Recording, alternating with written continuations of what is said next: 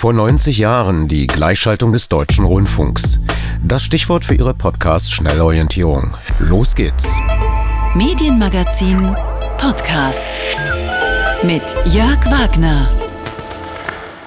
Und nun, meine Herren, möchte ich Ihnen in ganz kurzen Zügen die Grundprinzipien vor Augen stellen, die meiner Ansicht nach Voraussetzungen sind, um zu einer wirklich generellen Umstellung des deutschen Rundfunks zu kommen. Ich habe das schon vor der Presse betont und betone das noch einmal hier. Erstes Gesetz, nur nicht langweilig werden. Das stelle ich allem anderen voraus.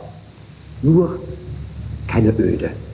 Herzlich willkommen zu einer Spezialausgabe des Medienmagazins aus dem Haus des Rundfunks HDR in Berlin. Zum Glück ist das, was Sie eben hörten, schon 90 Jahre her.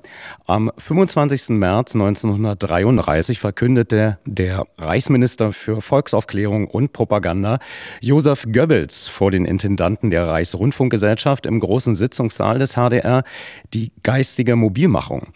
Was das im Einzelnen bedeutet hat, möchte ich hier am historischen Ort besprechen mit meinen Gästen. Da ist zum einen Dr. Kai Knörr vom Institut für Künste und Medien, Europäische Medienwissenschaft Potsdam. Hallo, willkommen. Wie entscheidend war denn eigentlich Hallo. der 25. März 1933 hier im Haus des Rundfunks für die NSDAP, also für die Nationalsozialistische Arbeiterpartei Deutschlands? Naja, vor allem sollte dieser inszenierte Besuch hier im Haus natürlich die vollständige Kontrolle des Rundfunks äh, durch die Nazis personifiziert eben in Person von Josef Goebbels symbolisieren und dokumentieren diskutieren. Der Rundfunk hatte ja sehr, sehr lange sich sozusagen komplett der Politik verweigert, der Weimarer Rundfunk. Und erst 1932 überhaupt äh, durch die zweite Rundfunkreform ist Goebbels zum ersten Mal äh, ans Mikrofon getreten am 18. Juli. Insofern hatten die Nazis keinen Zugriff auf den Rundfunk. Nach dem Machtantritt Hitlers, also nach der sogenannten Machtergreifung, waren dann zwei, erstmal zwei Minister im Kabinett und die haben auch noch gedacht, ähm, äh, also die anderen äh, rechtskonservativen Kräfte, die da beteiligt waren, haben noch geglaubt, dass sie sozusagen das auch in Schach halten könnten.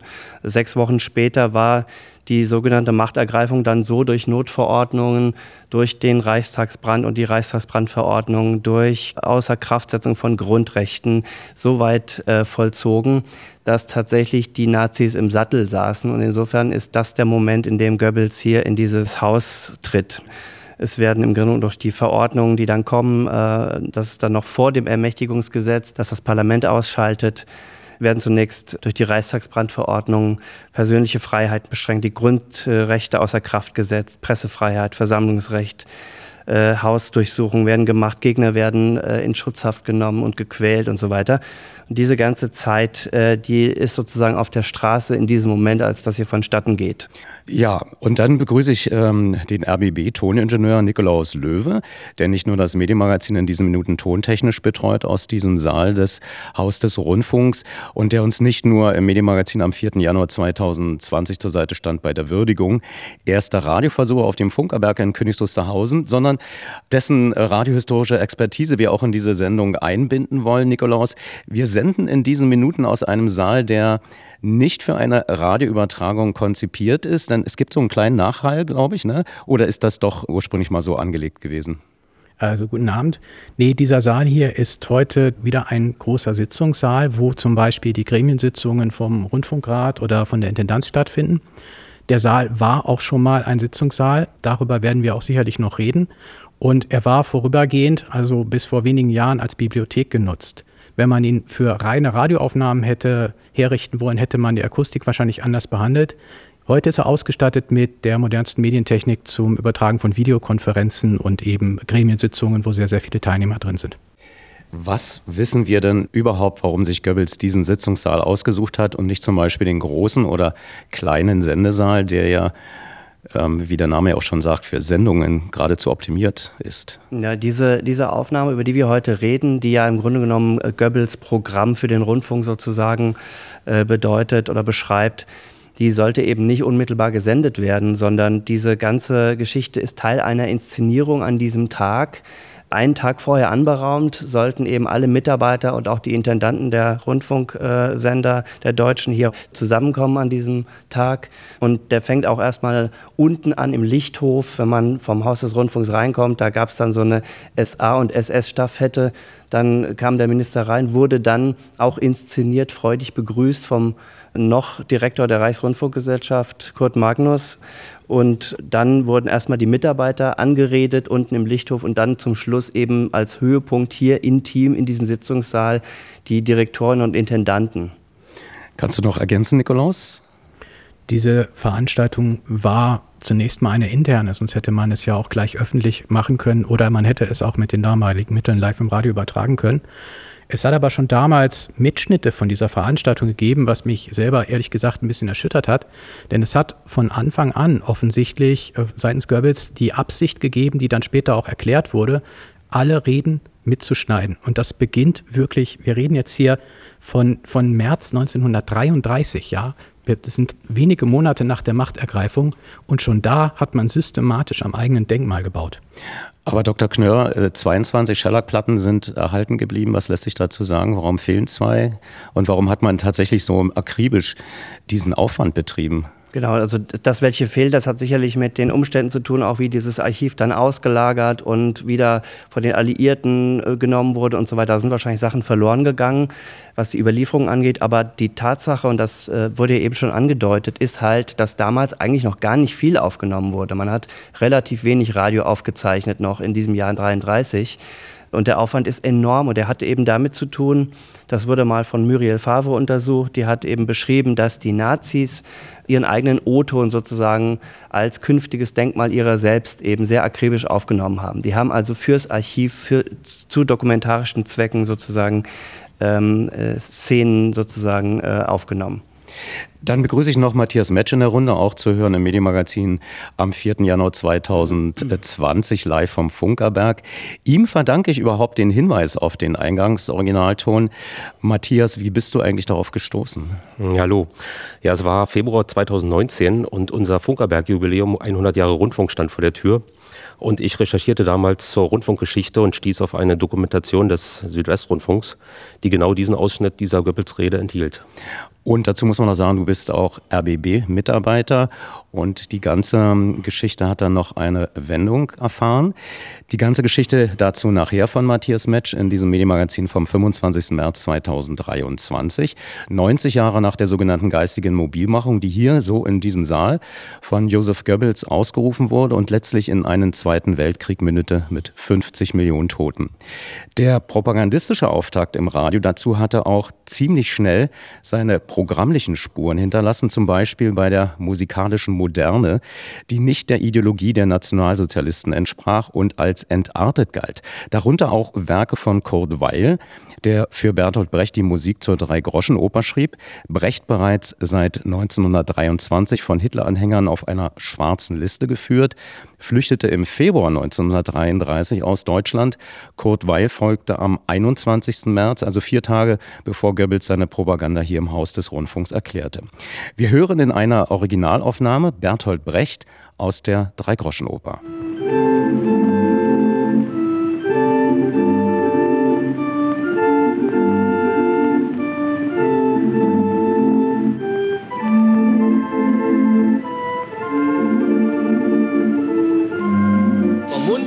Ohr auf dem Strahle der elektrischen Kraft. Und der Haifisch, der hat Zähne und die trägt er im Gesicht.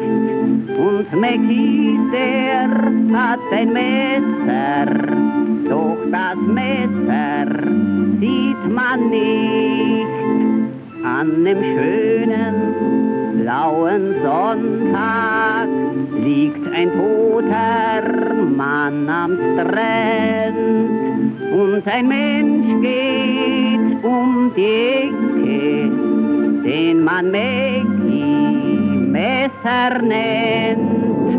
Und Schmulmeier bleibt verschwunden und so mancher reiche Mann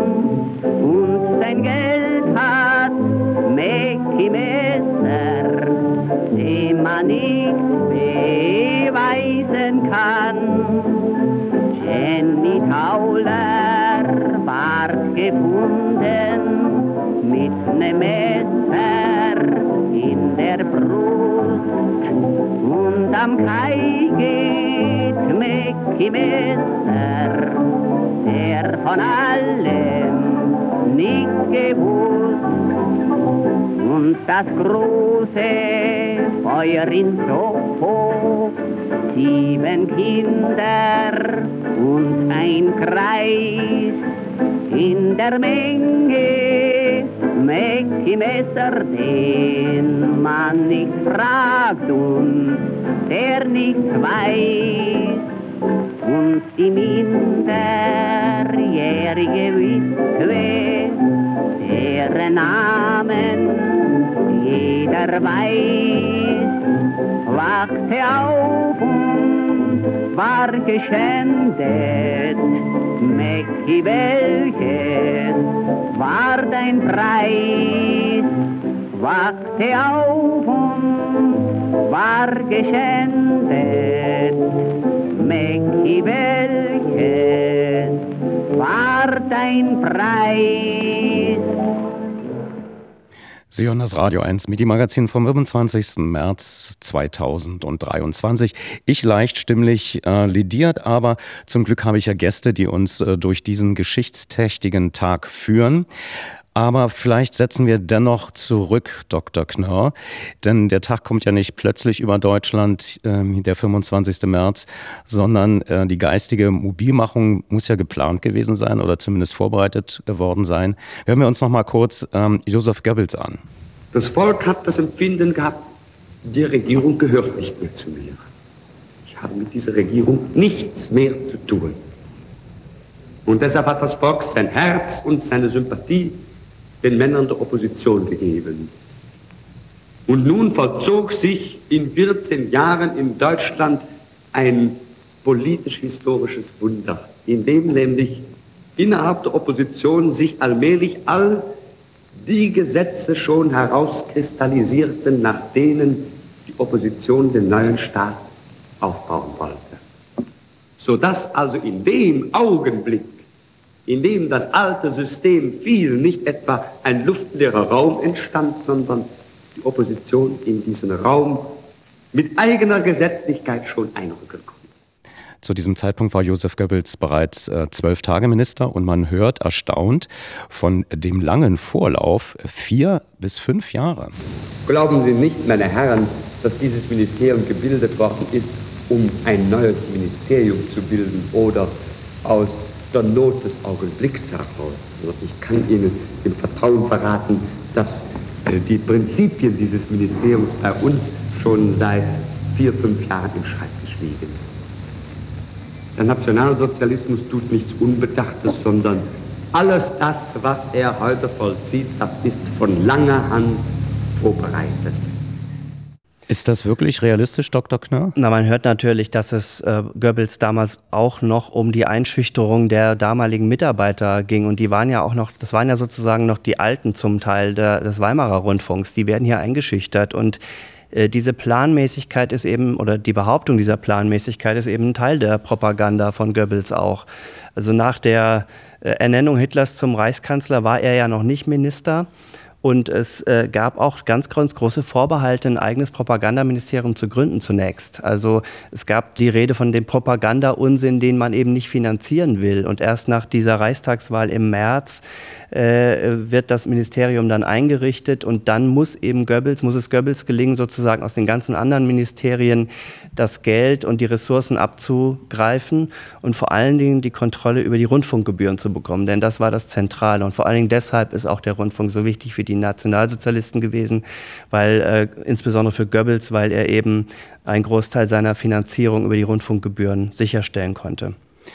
Und dann gab es aber unmittelbar im Vorfeld, wir haben es schon kurz angedeutet, das Ermächtigungsgesetz und davor noch den sogenannten äh, Potsdam-Tag, weil Tag der von Potsdam, Tag von ja. Potsdam, weil ähm, der Reichstag ja ausgebrannt war. Der Tag von Potsdam war eine Inszenierung sozusagen dieser rechtskonservativen Einheit. Es war ja eine Koalition von Nationalsozialisten und der Deutschnationalen Volkspartei beziehungsweise diesem Kampfbund Schwarz-Weiß-Rot.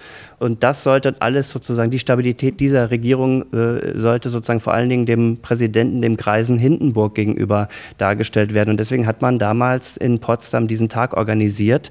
Und Goebbels hat behauptet, er hätte das quasi alles gemacht, organisiert, aber ähm, wie man weiß, ist eben dieser Tag von längerer Hand geplant worden und Goebbels hat den sozusagen propagandistisch, publizistisch genutzt, um daraus dann auch so ein Radioereignis zu machen. Aber es gibt auch ein sehr interessantes Foto aus jener Zeit, das ikonisch geworden ist. Was lässt sich dazu sagen? Ja, das ist ja natürlich der berühmte Handschlag zwischen Hitler und, und Hindenburg, äh, während Hitler so ein bisschen servil da äh, sozusagen sich verbeugt und Hindenburg die Hand gibt. Ja. Und dieses Bild hat natürlich auch Geschichte gemacht, sozusagen als die äh, eigentlich das, das ikonische Bild für die, für die Machtübergabe auch an die Nazis, an Hitler. Katja Weber hat dieses Foto vom unterwürfigen Hitler in einem Buch gefunden, das heißt Nationalsozialismus Aufstieg, Macht, Niedergang, Nachgeschichte, das wir am Ende des Medienmagazins noch genauer vorstellen wollen. Aber dennoch Sprung in diesen Tag am 21. März 1933 in Potsdam. Die kommunistischen Abgeordneten sind in den vergangenen Wochen schon verhaftet oder vertrieben worden. Die Sozialdemokraten nehmen nicht teil aus Sicht der NS-Führung ein Propagandafest, eine pompöse Inszenierung. Nicht geplant und nicht inszeniert entsteht zu diesem Anlass ein Pressefoto, als sich Reichskanzler Hitler verabschiedet von Reichspräsident Hindenburg vor der Kirche. Der Historiker Gerhard Paul beschreibt dieses Bild folgendermaßen. Hindenburg auf der rechten Seite ist angeschnitten in seiner kaiserlichen Feldmarschallsuniform mit Pickelhaube auf dem Kopf. Das sieht heute schon einigermaßen skurril aus. Er ist deutlich größer als Hitler und auf der anderen Seite Hitler in ehrerbietender Form eine Verbeugung vor äh, Hindenburg machen. Also man hat das Gefühl, dass man bei diesem Bild in der Situation, an der Situation dran ist, in das Bild hineingezogen wird. Die Message, obwohl nicht geplant und nicht inszeniert, scheint uns direkt klar zu sein. Der Diktator und die personifizierte preußische Tradition finden hier zueinander. Alleine das Handgeben ist ja eine Pathosformel, die Verbrüderung, Verbundenheit, Nähe etc. ausdrücken soll. Und das wird in diesem Bild wunderbar zum Ausdruck gebracht. Und dazu kommt noch, dass genau dort zwischen den beiden handelnden Akteuren, also Hitler und Hindenburg, sich noch ein Wehrmachtssoldat befindet in Uniform, äh, den wir sehen, das ist der Chef der Ehrenkompanie. Der, so scheint das, dieses Bündnis bezeugt. Aufgenommen hat das Bild ein Pressefotograf der New York Times, Theo Eisenhardt. Laut Gerhard Paul verstehen wir die Aufnahme heute anders, als sie damals gemeint war. Man hat das Bild nach 1945 oft als Inszenierung verstanden und gedeutet. Aber wir wissen heute, wie gesagt, es ist ein Schnappschuss. Es wäre auch so vermutlich von der NS-Propaganda nicht fotografiert worden, weil Hitler sich zu sehr gegenüber Hindenburg verbeugt, diese Ergebenheit zu stark zum Ausdruck kommt. Das wollte man ja nicht. Man wollte auf Augenhöhe, auf gleicher Höhe miteinander kommunizieren. Und dafür ist Hitlers Diener zu tief. An diese Fotografie haben sich viele erinnert gefühlt, als sich in Thüringen der FDP-Politiker Thomas Kemmerich zum Kurzzeitministerpräsidenten wählen lässt. Im Februar 2020 war das mit den Stimmen der AfD. AfD-Rechtsaußen Björn Höcke, der laut Gericht getrost als Faschist bezeichnet werden darf, gratuliert dem frisch gewählten Kemmerich. Gerhard Paul sagt, es gibt Ähnlichkeiten, aber es gibt auch entscheidende Unterschiede zur Aufnahme des Handschlages zwischen Hitler und Hindenburg in Potsdam am 21. März 1933. Ich habe die Bildzeitung von diesem Tag gerade eben noch mal bei mir in meiner Bibliothek gefunden.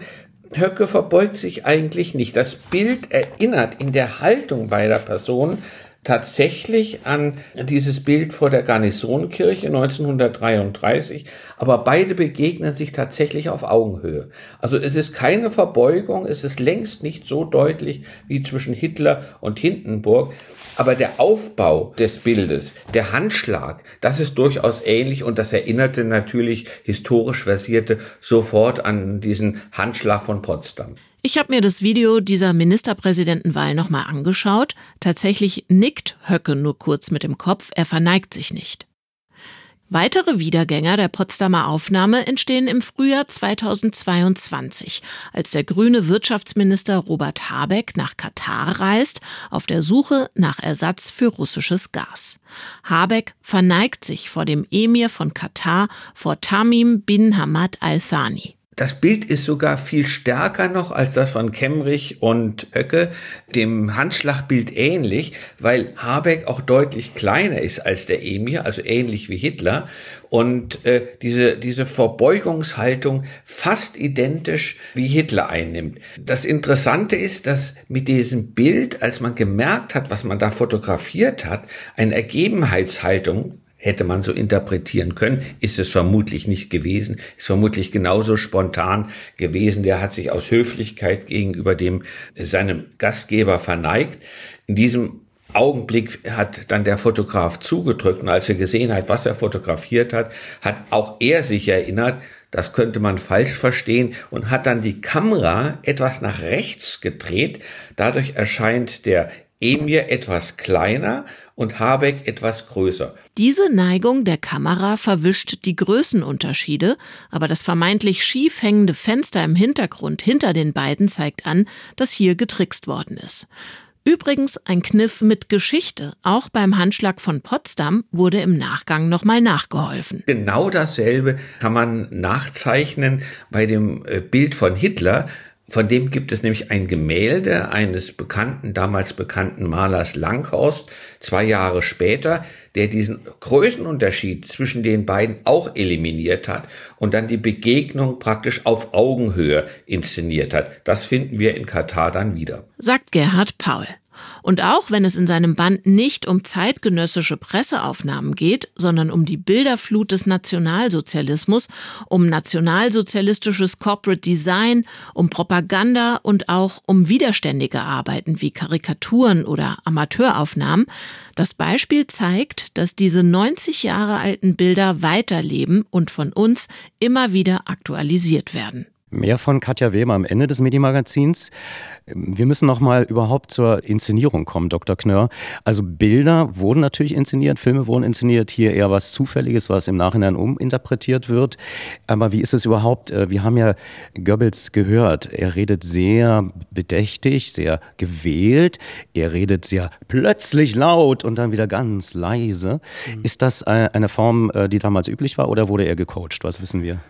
Also ich glaube, der hat sich auch ein Stück weit als Künstler gesehen. Der hat sich bei der Ernennung zum Reichsminister für Volksaufklärung und Propaganda äh, als Schriftsteller da angemeldet sozusagen. Ja.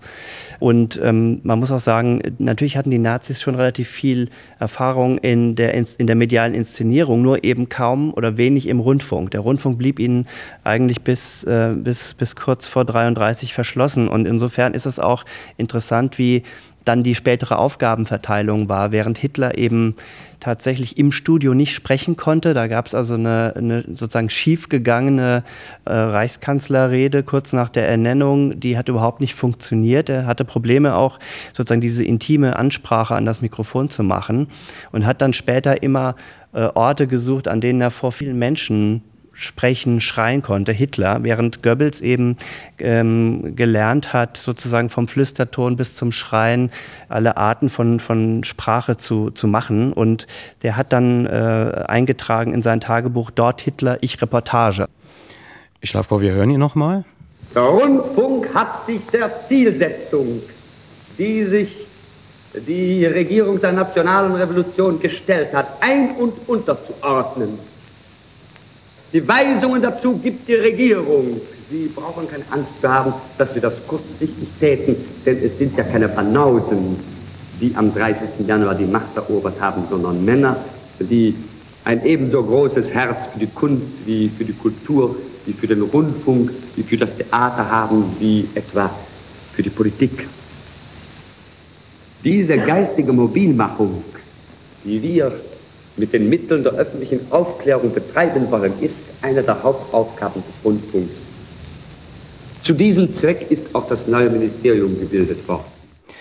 Dr. Knör, was mir aufgefallen ist bei der Recherche zu diesem Tag heute, es gibt, äh, das hatten Sie, glaube ich, sogar vorgeschlagen, Musik, ähm, die heißt sogar gleichgeschaltet von Weiß Ferdl. Das war ein Kabarettist aus München im Jahre 34 auf Platte gepresst, der sich zunächst als äh, glühender Nationalsozialist ausgab, dann aber doch seine Witze auf der Kabarettbühne machte.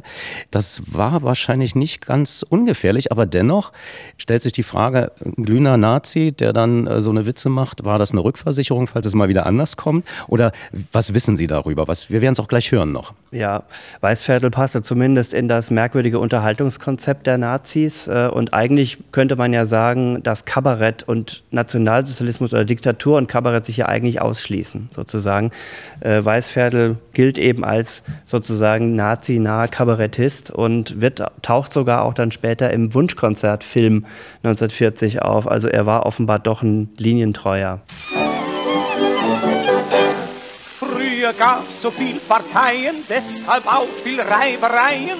Bis dann kam ein Ingenieur und sprach, nein, so geht's nicht mehr. Weg mit diesen Wechselströmen, wollen wir lieber Gleichstrom nehmen. Er hat aus- und umgeschaltet, gleichgeschaltet, gleichgeschaltet hat man Zeitungen gelesen, früher ist man blöd gewesen. Die schrieb Bravo richtig heil, die andere Pui grad's Gegenteil. Doch das Geld kannst dir jetzt sparen, liest du eine, bist im Klaren. Gleichlautend sind all gestaltet, gleichgeschaltet, gleichgeschaltet. Arbeitsdienst wird eingeführt, manche freudig mitmarschiert, endlich schaffen Gott sei Dank, andere aber macht das bang.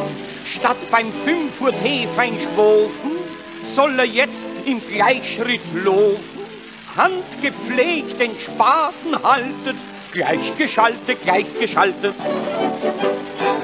Man hört nicht mehr Saxophone, tanzt nicht Rumba Charlestone, fort mit Jatz und Nickerdanz, sind nicht mehr Meschucke ganz. Alte Weisen hört man wieder, stramme Märsche, deutsche Lieder, die man gern im Ohr behaltet, gleichgeschaltet, gleichgeschaltet. Gleichgeschaltet von Weißferdel, das war ein Ausschnitt, der Titel geht noch länger, aber er zeigt ganz charakteristisch, dass da schon die Stimmung aufgenommen wurde in jener Zeit. Wir hörten hier eben auch Nigger Dance, die Verunglimpfung äh, von Jazz. Wir werden dazu nachher noch was hören von Ihnen, Dr. Knör. Aber vielleicht gehen wir noch mal zurück auf den 25. März 1933. Was waren denn die genauen Punkte des Goebbels-Plans eigentlich? Aber hören wir zunächst vielleicht doch noch mal rein. Das Ministerium hat die Aufgabe, in Deutschland eine geistige Mobilmachung zu vollziehen. Das ist also auf dem Gebiet des Geistes dasselbe, was das Wehrministerium auf dem Gebiet der Waffe ist. Deshalb wird dieses Ministerium auch Geld beanspruchen, wird auch Geld bekommen. Denn das sieht jetzt jedermann in der Regierung ein dass die geistige Mobilmachung ebenso nötig, vielleicht noch nötiger ist, als die materielle Wehrhaftmachung des Volkes. Muss man das so verstehen, äh, Dr. Keigner, Radio gleich psychologische Kriegsführung? Ja, das hatten die sicherlich im Sinn, die Nationalsozialisten. Und es ist ja auch klar, dass es äh, sicherlich auch in ferner äh, Zukunft auf einen Krieg hinauslaufen sollte. Das ist ja äh, sicherlich auch eine, eine Sache, die man zumindest aus dem Rückblick sehen kann. Entscheidend ist hier, glaube ich, an der Stelle vor allem, dass Goebbels erstmal die Konzentration über alle Medien bekommen will, also seine Macht zunächst mal arrondieren will. Äh, und und ähm, das ist hier natürlich auch immer noch einfach an dieser Stelle auch zentral für den für, für die Passage, die wir gerade gehört haben. Sein Plan ist äh, geistige Mobilmachung. Das ist übrigens aus dem Kontext des Ersten Weltkriegs eigentlich zu nennen. Und die Gleichschaltung ist dann so ein technischer Begriff, der dann auch später kommt. Wir haben es gerade im, in dem Musiktitel gehört. Ich denke, entscheidend ist, dass, ähm, dass es zwischen Waffen und Medien für Goebbels keine Trennung gibt. Und deswegen will er auch sein Propagandaministerium so aufwerten, auch sozusagen gegenüber den eigenen Leuten. Und ich fand sehr, sehr ähm, bezeichnend, dass er hier auch über das Geld spricht. Denn eigentlich geht es ihm auch sehr, sehr stark noch in dem Moment darum, das Geld für seinen Propagandaapparat zu bekommen, also die Finanzierung für dieses Ministerium. Das hat man in diesem Zitat wieder gehört. Nun passen ja in der Regel militärische Vorbereitungen und Unterhaltung nicht wirklich zusammen, aber wenn man weiß, und äh, es gibt ja genügend äh, Bücher und Literatur inzwischen darüber, wie perfide auch die UFA eingebunden war, um äh, die Leute bei der Stange zu halten und so weiter. Aber welche Rolle hatte denn in diesem Plan schon 1933 die Unterhaltung? Sicherlich wollte man ja die Leute dann auch in Stimmung bringen oder dass, dass man Stimmung machen kann für einen künftigen Krieg. Das war ja klar, aber das ist ja in diesem Zeitpunkt noch nicht so entscheidend, sondern es gibt so mehrere Phasen in der Geschichte des Nazi-Rundfunks und die erste Phase ist die totale Propaganda, auch um, was Goebbels auch an anderer Stelle meint in der Rede, sozusagen die fehlenden 40 Prozent oder 50 Prozent des Volkes sozusagen noch auf die Seite der Nazis zu bringen. Also da ging es zunächst mal darum, die Macht zu festigen. Und deswegen hat man sehr, sehr viel Propaganda reingedrückt und gleichzeitig schon gemerkt, dass die Hörer abwandern, wenn man zu viel Propaganda macht. Und deswegen war die Forderung nach Unterhaltung auch schon 33 relativ stark. Man hat dann 34 äh, viel klassische Musik gebracht, Beethoven, Wagner und sowas, wollte sozusagen die Kultur betonen und hat dann erst ab 1935 die Unterhaltung ganz, ganz groß gemacht zum Inhalt auch des Programms. Ja, und da kommt das Zitat vom Anfang der Sendung ins Spiel. Matthias, du wurdest äh, 2019 stutzig beim Hören dieser Sequenz. Erstes Gesetz, nur nicht langweilig werden. Das stelle ich allem anderen voraus. Man muss dazu sagen, die Rede geht über eine Stunde. Wie bist du auf diesen Schnipsel gestoßen? Ja, wie gesagt, ich äh, hatte verschiedene Dokumentationen mir angehört, äh, die es im Rundfunk zur Geschichte des Rundfunks gab. Und äh, in dieser einen Doku vom SWR war eben genau dieser Ausschnitt drin. Und die Sätze nur nicht langweilig werden und äh, bloß nicht langweilen, dem RBB-Motto, klingt schon recht ähnlich. Und äh, ich recherchierte dann die Hintergründe zu der Rede, was die Sache natürlich dann noch brenzlicher machte. Denn das war die entscheidende Rede zur Gleichschaltung des deutschen Rundfunks durch die Nazis, hier bei uns im Rundfunkhaus gehalten, vor den Intendanten der deutschen Rundfunkanstalten. Und mir war sofort klar, dass äh, so ein RBB-Motto problematisch ist. Natürlich ist es eine Binsenweisheit, dass die Medien nicht langweilig äh, sein dürfen. Und hätte RTL in Köln oder ProSieben in München dieses Motto genommen, äh, wäre das sicherlich auch unproblematisch. Es gibt eigentlich nur einen einzigen Ort auf dieser Welt, wo dieses Motto überhaupt nicht geht. Und das ist äh, das Haus des Rundfunks hier. Und genau hier wurde es verwendet. Und nun war die Frage, äh, was mache ich mit diesem Wissen? Einfach über den Dienstweg äh, das weitergeben, so dass auch relativ viele davon erfahren oder doch lieber einen direkten Weg zur Intendantin finden und unter vier Augen damit ähm, zu ihr kommen. Ähm, nur ist es aber nicht so, dass man hier im Haus des Rundfunks, also im RBB, einfach zur Intendantin gehen könnte. Äh, die saß in der 13. Etage, die Tür ist verschlossen, da kommt man nur mit Code rein. Man müsste sich vorher anmelden. Äh, man müsste dann irgendwelchen Assistenten oder Referenten erst erklären, worum es geht. Ist also alles nicht so ganz einfach. Und dann dachte ich an dich, Jörg, äh, denn du führtest ja regelmäßig Interviews mit ihr auch und konntest sie direkt kontaktieren. Das stimmt, aber so einfach bin ich auch nicht rangekommen und habe es zuerst erstmal mit dem Unternehmenssprecher Justus Demmer versucht, äh, der sofort erkannte, dass hier tatsächlich ein ernstes Problem vorlag. Ich spielte ihm diesen Clip vor und ich merkte auch, wie er ratlos war, weil eine ganze Kampagne äh, darauf aufgebaut war. Alles Mögliche war damit äh, bestückt, vom, vom kleinen Werbeaufkleber bis hin zu einer großen Leuchtreklame und auch am Haus, ähm, am Fernsehhaus hing das für die Mitarbeiter von innen sichtbar. Und ähm, ja, es war erstmal tatsächlich Ratlosigkeit da. Und dann war ich überrascht, äh, dass man dich dann eingeladen hatte. Genau, am nächsten Tag äh, kriegte ich einen Anruf in meinem Büro, ich möge doch bitte zur Intendantin kommen jetzt gleich. Und äh, das tat ich natürlich, ging in die 13. Etage, die mir übrigens damals nicht sonderlich luxuriös vorkam. Also man erkannte dieses teure Parkett nicht, sondern es war eigentlich für mich ein ganz normales Büro. Frau Schlesinger war nicht allein, sondern auch äh, die Leiterin der Intendanz, äh, Frau Forman-Mohr, war da. Und die Intendantin wollte dann gleich von mir wissen, wie ich denn auf diese Rede gestoßen war. Und ähm, mein Eindruck war, sie wollte eigentlich herausfinden, wer ihr da das schöne Motto äh, malig machen will. Und ähm, sie fragte mich, was ich ihr raten würde, was mich schon etwas erstaunte. Ähm, ich antwortete ihr, da gibt es eigentlich nur drei Optionen. Entweder dieses Motto geräuschlos durch ein anderes ersetzen, das Motto beibehalten und hoffen, dass niemand drauf kommt oder offensiv damit umgehen.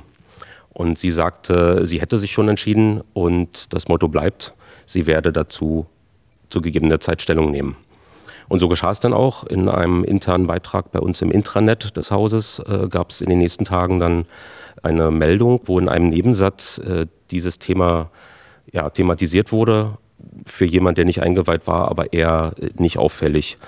Und der RBB blieb weiterhin beim Motto, bloß nicht langweilen.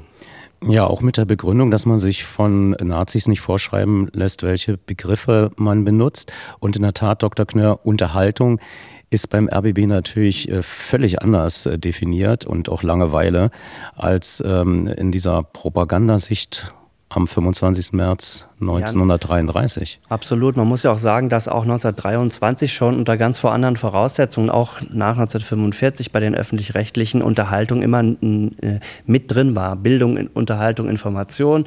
Und ähm, ich glaube, dass dieser Satz von Goebbels, äh, nur, nicht, äh, nur nicht langweilig werden, dass der auch eigentlich eine Art von Diffamierung der da ja sitzenden Repräsentanten des Weimarer Rundfunks war. Man wollte eigentlich dieses Kulturradio, das es sozusagen da gab, dieses Kulturinstrument äh, nach Predo, das wollte man halt diffamieren, auch mit diesem Satz, ihr wart ja alle langweilig. Also so Volkshochschule war das. Ne? Genau. Ja. Wahnsinnig viele Vorträge, äh, viele Lesungen und so weiter. Also der Bildungsaspekt spielte schon eine sehr, sehr große Rolle und wenn Goebbels an der Stelle sagt, langweilig, dann ist das eine direkte Kritik natürlich an die alten Programmmacher. Aber das muss man sagen, zum äh, Goebbels-Zitat, also zu der historischen Dimension kam noch eine äh, weitere Problematik on top, weil über medien.de bereits am 2. Oktober 2018 schrieb RBB Marketing behindert Arbeit von Reportern. In Berlin-Friedrichsfelde sind ein junger Mann und sein kleines Kind auf dramatische Weise ums Leben gekommen. Als ein Team der Abendschau des Rundfunks Berlin-Brandenburg vor Ort eintraf, rastete die Mutter aus. Was ihnen einfallen würde, schrie sie, ihr Mann und ihr Sohn seien gestorben, ob das ihre Vorstellung von Unterhaltung sei. Die Mitarbeiter des Senders fuhren unverrichtete Dinge wieder ab. Auf ihren Autos stand in großen Buchstaben bloß nicht langweilen. Also hier hätte man doch eigentlich ähm, zusätzlich noch einen Grund gehabt, Matthias, den Spruch gänzlich aufzulösen, aber wir können zumindest an dieser Stelle sagen, dass der RBB auf diesen äh, Slogan schon verzichtet, nämlich am Berliner Fernsehhaus wurde er bereits Ende September 2022 entfernt und er wird auch zukünftig nicht mehr verwendet. Er wird allerdings eine Übergangszeit haben. Die Dauer wird von den Kosten bestimmt, bis alle Plätze und Formate ersetzt werden können. Denn der Hintergrund ist ganz knallhart. Der RBB muss 49,1 Millionen Euro einsparen. So, das haben wir jetzt verbindlich erklärt. Das hat mir die Intendantin zugesichert, dass das passieren wird. Und wir haben auch hoffentlich ganz gut erklärt, worin der Unterschied besteht zwischen dem, was noch bloß nicht langweilen heißt und nur nicht langweilig werden. Nikolaus, vielleicht du noch mal ganz kurz in die Runde, weil ein Massenmedium wie das Radio, war das wirklich ein Massenmedium, wie wir uns das heute vorstellen? Obwohl der Volksempfänger war ja schon ähm, praktisch das Angebot, dass Menschen auch mit wenig Geld sich ein Radio nach Hause holen können. Also die Sache mit dem Massenmedium musste sich erstmal entwickeln. Ähm, insbesondere war am Anfang die Problematik, dass die Reichweite der Sender sehr gering war. Also als der Rundfunk 1923 eröffnet wurde, da konnte man in Groß-Berlin mit einem preiswerten Detektorempfänger hören und im Umkreis von, ich sage mal, 50 Kilometern mit einem einfacheren Röhrengerät. Und alles, was darüber hinausging, das war teuer. Das ist also auch ein Teil der, der Erklärung, warum damals sich äh, Sendegesellschaften in verschiedenen Zentren gegründet haben, weil es mit der technischen Reichweite am Anfang gar nicht möglich war, die komplette Fläche abzudecken. Und die haben selbstverständlich dann auch äh, inhaltliche Schwerpunkte gesetzt. Die ähm, Nazis haben, um dieses Medium besser auszunutzen, dann den Bau der Großsender forciert, mit denen es eben möglich war, das gesamte Reich zu erreichen. Und da gab es halt die Devise, dass es ein Programm gab, was im ganzen Reich zu hören sein sollte. Und zusätzlich eben die regionalen Programme, die sich inhaltlich natürlich auch der Propaganda unterzuordnen hatten. Aber es sollte einen direkten Kanal geben, damit eben Verlautbarungen der Regierung direkt überall, gerade auch in der, im ländlichen Raum, ähm, präsent gemacht werden konnten. Und der Volksempfänger spielte dabei natürlich eine Rolle, weil er ein erschwingliches Radiogerät war. Das wurde auch subventioniert. Am Anfang haben sich die Industriebetriebe ein bisschen geziert. Die Vorreiterrolle hat dann die Berliner Firma Georg Seibt übernommen. Der Konstrukteur Otto Griesing war ein leidenschaftlicher Nazi und auch Dr. Georg Seibt, der Unternehmensführer selber, stand den Nazis sehr nach. Der hat beispielsweise seinen Nachlass einer ähm, SS-Standarte vermacht. Und ähm, die haben also die Konstruktion mehr oder weniger geklaut. Der ist gar nicht entwickelt worden. Den haben sie bei anderen Radioherstellern abgekupfert. Und als er dann in großen Zahlen hergestellt wurde, war es dann auch wirtschaftlich für die verschiedenen Radiohersteller ein Gewinnprodukt. Und es wurde dann deswegen auch erstmal einige Jahre lang nicht technisch aktualisiert. Und es ist immer ein einfacher Empfänger geblieben. Das Gerücht, dass man damit keine Auslandssender hören konnte, stimmt allerdings so nicht. Wir müssen einen dramatischen Sprung machen in, in, die Zeit, als dann hier tatsächlich die Macht festigte, sich festigte und ähm, Mitarbeiter, die vorher hier ein- und ausgingen, nicht mehr zu erleben waren. Ähm, Dr. Kai Gneur, wie vollzog sich denn tatsächlich die Machtübernahme im Praktischen? Ist das so, dass ähm, fast unauffällig Leute verschwanden oder gab es einen richtigen Bruch? Naja, diese Sitzung, äh, über die wir heute hier sprechen, das war ja im Grunde genommen schon, die war ja schon von Drohungen durchsetzt und gleichzeitig wusste Goebbels, dass er auf einen Teil der auch leitenden Mitarbeiter noch nicht verzichten konnte. Das war einfach sozusagen aus der Nazi-Sicht das Dilemma, aber sie hatten schon vor, alle auszutauschen. Das passierte auch sozusagen im Laufe von einem halben Jahr, dass ein Großteil der, also dass eigentlich alle leitenden Mitarbeiter, aber auch ein Großteil der sonstigen Mitarbeiter entlassen wurden.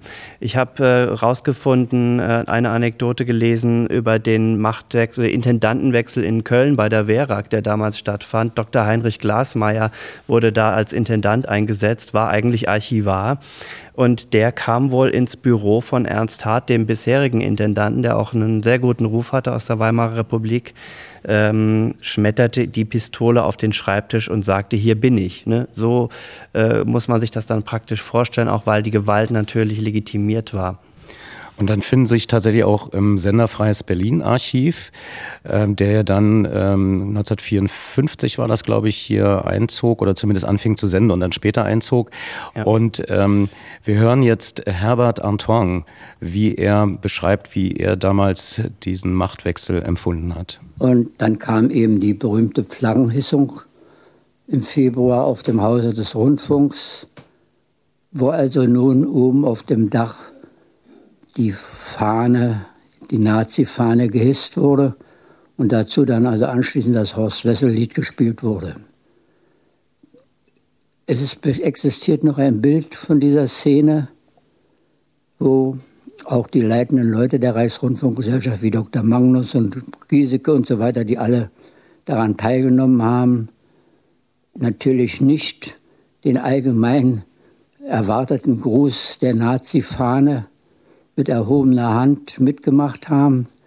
Man kann also sehen, dass eine bestimmte Gruppe um mich herum gewissermaßen die Hände in der, in der, in der Manteltasche, es war ja Winter, in der Manteltasche hielt. Und äh, das war also dann wieder ein ganz eindeutiger, klarer Beweis der Haltung, der abwartenden Haltung, so will ich sagen, man ließ diese Dinge auf sich zukommen und wollte also dann seine innere Entscheidung treffen. Bredow hat gleich nach, dem, äh, nach der Machtübernahme, hat er also sein, seine Bereitschaft zum Rücktritt erklärt. Der Öffentlichkeit gegenüber wurde behauptet, er trete aus Gesundheitsgründen zurück. Und äh, es fand also eine Abschiedsfeier für Bredow statt in dem Saal 3, in dem auch die Eröffnungsfeier für das Haus des Rundfunks seinerzeit stattgefunden hatte. Sehr verehrter lieber Herr Staatssekretär, wir, die wir hier in diesem Saal versammelt sind, Die Angehörigen der drei Berliner Rundfunkgesellschaften sind aufs tiefste davon berührt, dass sie heute aus unserer Mitte scheiden wollen. Das war damals die Art und Weise, mit der man also nun versuchte, äh, gewissermaßen die alten Rundfunkleute loszuwerden. In der Zwischenzeit waren im August 1933 alle führenden, leitenden Leute des Rundfunks aus dem Rundfunk herausgeschmissen worden. Teilweise wurden sie sogar ins KZ gebracht. Es gibt ja ein tragisches Bild, wie die Leute da umgeben von SS- und SA-Leuten im KZ Oranienburg stehen, nicht wahr? Gott sei Dank sind die meisten dann nach, nach einer gewissen Zeit aus dem KZ entlassen worden. Aber sie waren eben als rote Rundfunkbonzen und so weiter, waren sie eben in der Öffentlichkeit völlig verbannt. Der Zeitzeuge Herbert Antoine. Ähm, Dr. Knör, es gab mehr als nur ein Goebbels. Welche Rolle spielte denn der Reichssendeleiter Eugen Hadamowski eigentlich? Na, Eugen Hadamowski war der sogenannte Reichssendeleiter und äh, sozusagen der Mann von Goebbels vor Ort im Rundfunk. Und der qualifizierte sich eigentlich vor allem als Automechaniker, der er vorher war und hat eben äh, sozusagen mitagitiert in der Zeit vor 33. Und ähm, der war dann sozusagen später zuständig. Und äh, wir haben ja gehört, dass leitende Rundfunkleute Magnus, Giesecke, Flesch, Alfred Braun äh, ins Konzentrationslager Oranienburg gebracht wurden im August. Und auch äh, Hans Bredow äh, wurde später verhaftet. Und ähm, Hadamowski ist sozusagen, hat sozusagen versucht, den bisherigen Leuten, den Pionieren des Rundfunks aus der Weimarer Zeit, durch einen Rundfunkprozess, also die zu diffamieren, anzuklagen und durch diesen Rundfunkprozess durch einen Prozess sozusagen deren Korruption nachzuweisen. Und dieser Prozess, also neben der Verhaftung, äh, die wurden dann später äh, nach Moabit gebracht, dieser Prozess sollte eben die Korruptheit des vorherigen Systemrundfunks, wie es hieß, nachweisen. Und das ist für Hadamowski eine riesige Niederlage geworden, weil dieser Prozess sozusagen also da wurden zwar Urteile gesprochen, aber die waren sozusagen schon durch die Haft kompensiert und im Grunde genommen äh, wurden sie später sogar nochmal aufgehoben. Also eigentlich ist er damit total gescheitert mit dem Versuch, den alten Rundfunk zu diskreditieren, juristisch. Hören wir ihn mal im Originalton, Eugen Hadamowski. Übrigens hat auch der ehemalige Rundfunkkommissar, Herr Dr. Bredow, einen Wunsch geäußert. Und wünschen soll man sich nicht immer verschließen, wenn es nicht unbedingt notwendig ist. Herr Dr. Bredow hat telegrafiert, er möchte auch in ein Konzentrationslager. Der Mann will Urlaub haben. Ich glaube, meine Volksgenossen und Volksgenossinnen, wir können Herrn Dr. Bredow darauf eine Antwort geben. Wenn Sie das wollen, dann ist es überflüssig, dass Sie ein Telegramm schicken. Dann melden Sie sich bitte morgen früh um 6 Uhr bei dem Lagerkommandanten in Oranienburg.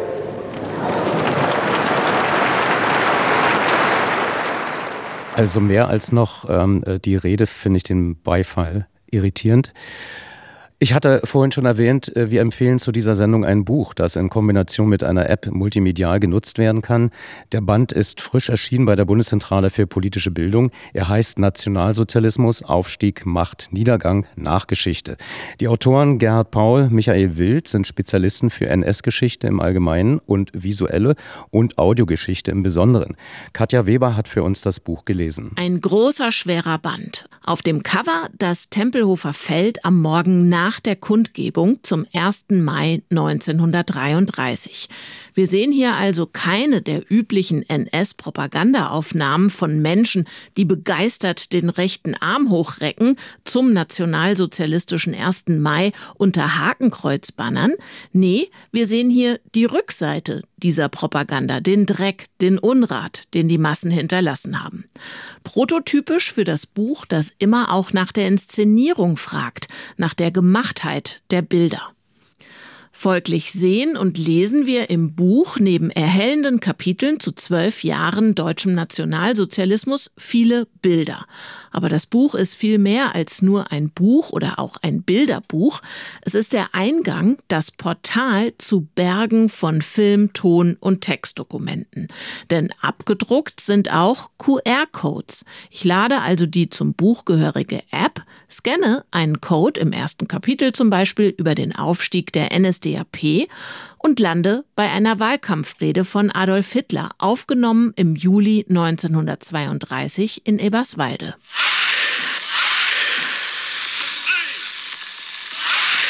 Gerhard Paul ist emeritierter Geschichtsprofessor und er hatte die Idee für dieses Metabuch. Also genauer gesagt, sein Sohn hatte die Idee. Der hat irgendwann gesagt, Papa, deine Bücher sind vielleicht etwas langweilig, womit er völlig recht hatte. Die Buchproduktion tut so, als ob sich daneben praktisch nichts abspielt. Die Welt ist im digitalen Umbruch, nur nicht im Buch.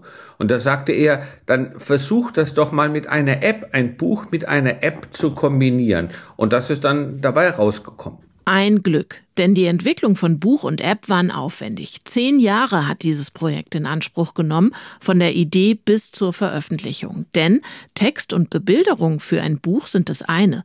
Bewegtbild, Rundfunkmaterial, schriftliche Quellen und Dokumente für die App das ist was ganz anderes. Die Zusatzelemente müssen besorgt werden, sie müssen digitalisiert werden, sie müssen in eine App eingepflegt werden, sie müssen angepasst werden und das alles mit einer staatlichen Einrichtung wie der Bundeszentrale für politische Bildung, die natürlich strengen rechtlichen Regelungen unterliegt. Also das habe ich letztendlich zu Beginn völlig unterschätzt. So richtig wollte mir gegenüber niemand damit rausrücken, wie viel Geld die Entwicklung und die Produktion dieses Multimedia-Projekts gekostet haben. Sechsstellig lautet die ausweichende Antwort. Was nicht zuletzt daran liegt, dass viele der Dokumente mit Lizenzen belegt sind.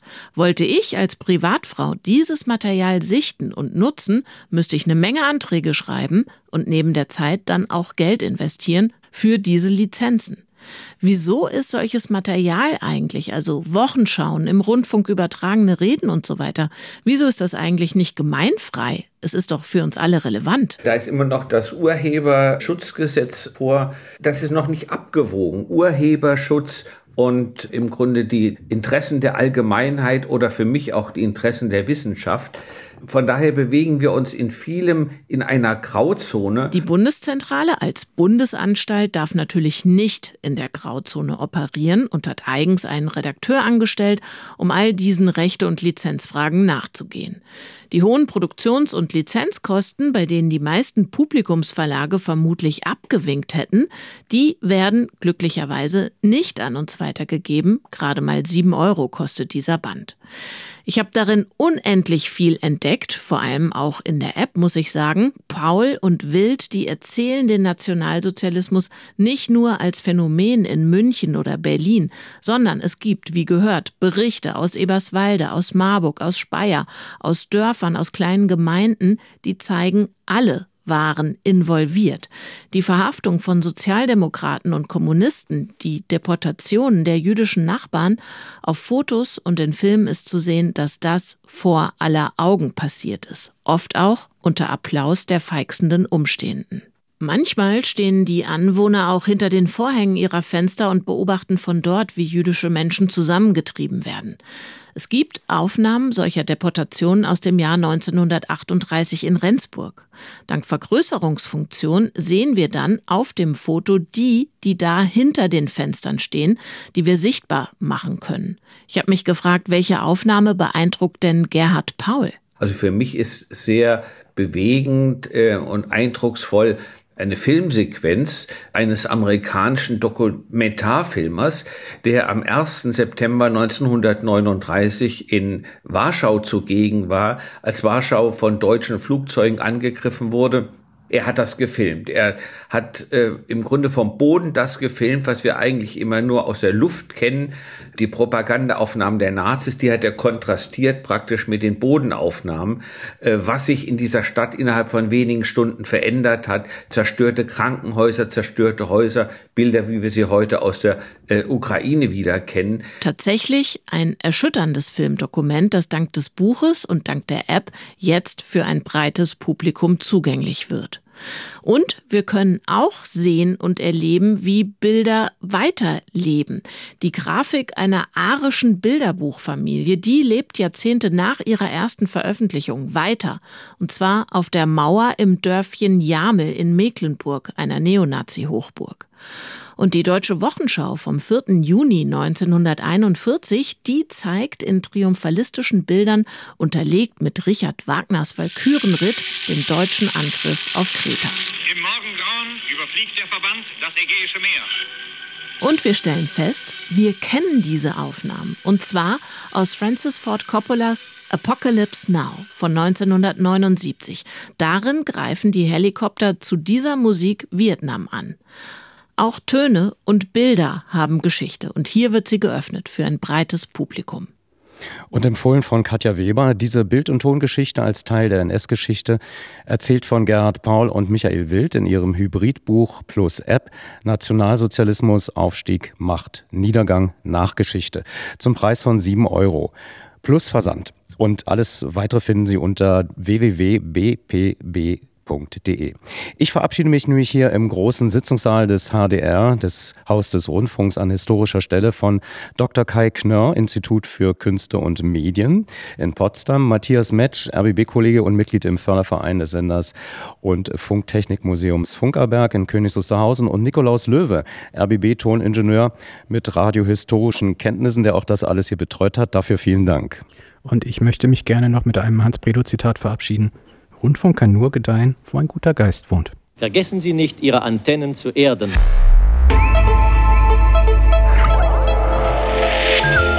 Medienmagazin Podcast. Bonustrack. Der Podcast Bonustrack, während ähm, Nikolaus und Matthias die Technik abbauen, äh, nutze ich einfach die Gelegenheit, nochmal mit äh, Dr. Kai Knörr zu sprechen über das, was wir leider in der Sendung nicht geschafft haben zu senden. Das ist äh, zum einen, ich hatte es zwar angedeutet innerhalb der Sendung, ähm, die Rolle der Musik und insbesondere der Jazzmusik, die ja ähm, eine ganz seltsame Ausprägung genommen hat. Ich hatte einen Titel vorbereitet, den können wir auch gleich hören, aber vielleicht lässt sich dazu noch was sagen, denn der lief gar nicht im deutschen Rundfunk. Nee, der wurde für Auslandssendungen gemacht und sollte eben im Ausland empfangen werden, weil man tatsächlich in englischer Sprache auch Nazi-Propaganda gesendet hatte. Und da war dann plötzlich Swing-Musik wieder erlaubt. Äh, und äh, da wurden dann sozusagen auch klassische Jazz- und Swing-Titel umgedichtet und äh, sozusagen nazifiziert. Seltsamerweise gibt es die sogar im örtlichen Fachhandel als CD. Wie, wie erklärt sich sowas? Naja, vielleicht hat man eben, das, da haben wir wieder die Sache mit der Unterhaltung versus Propaganda, das als Unterhaltung gewertet, genau wie man ja einen Film wie Wunschkonzert, der natürlich Propaganda war, einfach auf einer DVD kaufen kann. Das ist jetzt nicht kein Vorbehaltsfilm oder so. Mhm. Äh, da sind sozusagen die Grenzen fließend und da hat man eben äh, diesen Unterhaltungsaspekt offenbar betont. Der Titel karikiert Churchill auf Englisch kommt eine kurze Übersetzung, aber wer ist das, wer da singt und was äh, ist das äh, generell für eine Band gewesen? Die Band hieß Charlie and His Orchestra und äh, wer da singt, weiß ich gerade nicht, kann man aber nachgucken. Ähm, Charlie. Charlie, genau. Äh, also auf jeden Fall wurde es in Berlin produziert und mit dabei unter anderem auch Willy Berking, der später Unterhaltungsmusikchef beim Hessischen Rundfunk wurde, also natürlich nach 1945. Der spielt da Posaune.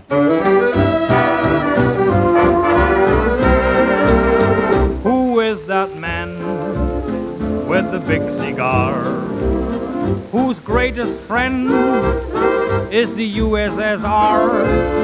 He's known around from near and far.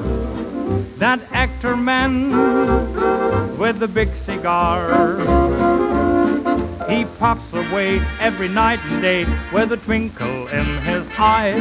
And all the while, behind that smile lurks many an untold lie. Down Whitehall Way, you'll see his car He's here, he's there, he's everywhere, that friend of the USSR. Wer ist der Mann mit der dicken Zigarre, dessen größter Freund die UdSSR ist? Er ist von nah und fern bekannt, dieser Schauspieler mit der dicken Zigarre, die er wegpafft jede Nacht und jeden Tag mit einem Augenzwinkern. Und die ganze Zeit hinter diesem Lächeln lauert manch unerzählte Lüge. Den Whitehall-Weg hinunter werden Sie sein Auto sehen. Er ist hier, er ist da, er ist überall, dieser Freund der UdSSR.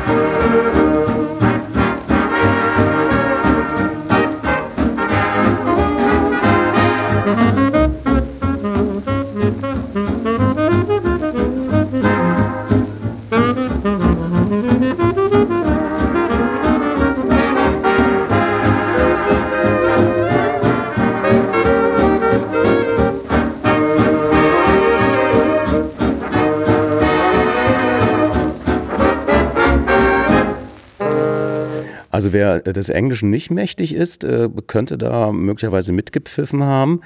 Aber es war ja auch gerade für England wahrscheinlich gedacht. Gibt es darüber irgendwelche Aufzeichnungen, wie die Musik überhaupt aufgenommen wurde, die dann aus ähm, Deutschland abgeschickt wurde? Ja nicht einfach unter falscher Flagge oder doch? Nee, ich glaube, es, es, gab ja den sogenannten Ätherkrieg ohnehin. Also es gab ja sowieso ganz viel äh, Sender und Gegensender. Es gab ja auch von der BBC eine deutsche Sendung und so weiter, die ja auch irgendwann sozusagen sogar unter Strafe war das Abhören verboten in Deutschland. Also in so einem Kontext muss man das sehen. Und dass jetzt sozusagen die Nazis da im Ausland viel beeinflusst hätten, kann ich mir nicht vorstellen an, an dieser Stelle.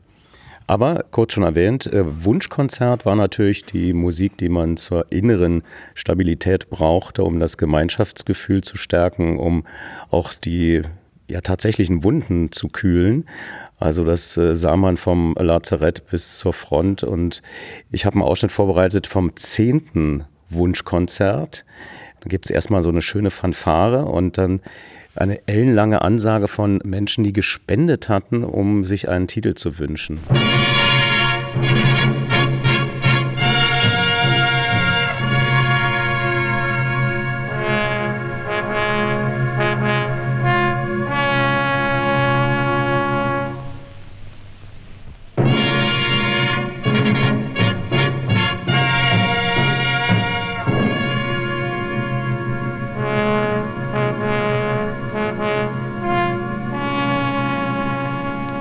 ist der Großdeutsche Rundfunk.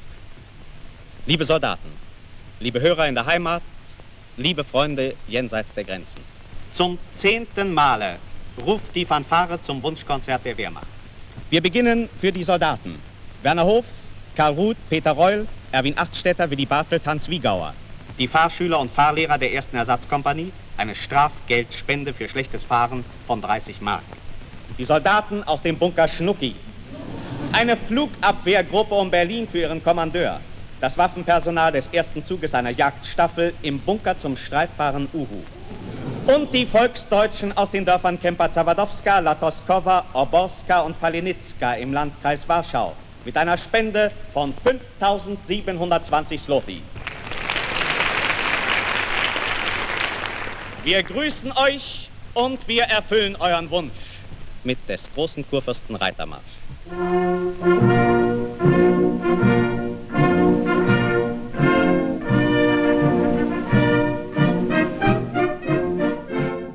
Mittelpunkt steht ja auch irgendwie in der Erinnerung immer dieser Film von 1940, dieser Ufa-Film Wunschkonzert mit Ilse Werner und Karl Radatz in den Hauptrollen. Und da werden ja auch Ausschnitte aus dem echten Wunschkonzert hier im Haus des Rundfunks gezeigt. Und das ist eben sozusagen der Versuch, natürlich das Böse und, und mit irgend, dem Bösen irgendwie eine heitere Note zu geben, indem man zum Beispiel auch nochmal an die Olympiade 1936 erinnert und so weiter und indem man eben diese gepfiffenen, gesungenen Schlagermelodien, äh, diese äh, lustigen Schwenke da sozusagen nimmt, um äh, scheinbar Volk und Front miteinander zu verbinden.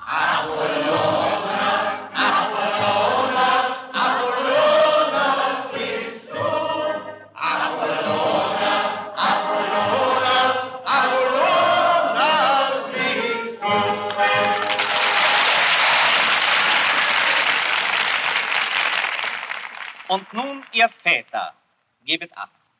Was euch im Frühling Spaß gemacht, zeigt sich in seinen Folgen schon mit diesem wunderbaren Ton. Söhne für die Soldaten. Jürgen Nobili, Thilo Hartmann, Martin Max Kohlhaas, Kurt Werner Gürzgen. Gefreiter Ernst Thurheise, Oberfeldwebel Walter Dinkler, Hauptfeldwebel Georg Köhne, Unterarzt Hans-Wolf Wieneken, Schütze Hans-Peter Friedrich. Mensch, Kollege, ein Junge! Gut gemacht, Friedrich, hätte ich ja gar nicht zugetraut. Wie stützt uns noch eine Lade?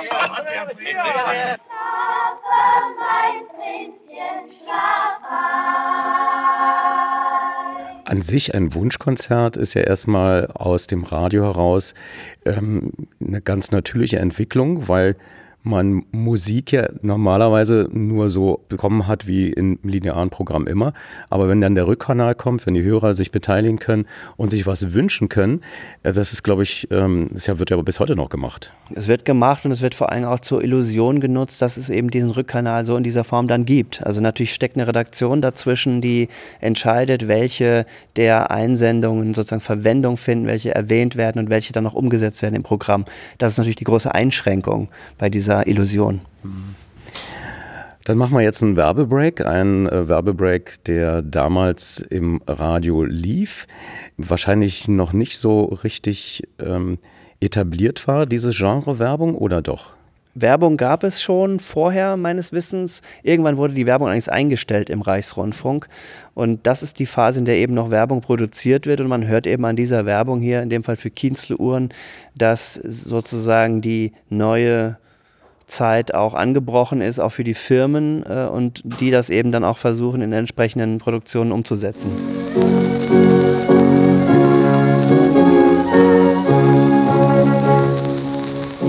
Die Direktion der Kinzle Uhrenfabriken hat den Wunsch, Folgendes zum Ausdruck zu bringen. Unsere alten, schönen Volkslieder sind nach den gewaltigen Ereignissen, die den neuen Staat zum Siege führten, wieder in unseren Herzen erwacht und fest in unserer Heimat verwurzelt. Diese Lieder, die alles überbrücken, uns aus der vergangenen Zeit in die neue Zeit hinüber folgt sind, sind ewige Zeugen größten deutschen Geschehens. Wir haben deshalb nationale Volkslieder als neue Gongschläge für unsere Uhren gewählt. Der dem deutschen Wesen fremde Bimbamschlag, mit dem wir uns bisher begnügen mussten, gehört nicht mehr in unser Heim. Die Parole der Kinzle Uhrenfabriken heißt in Zukunft Deutsch die Uhr, Deutsch der Klang. Helfen Sie uns, diese Parole in die Bevölkerung zu tragen. Deutsch die Uhr, Deutsch der Klang.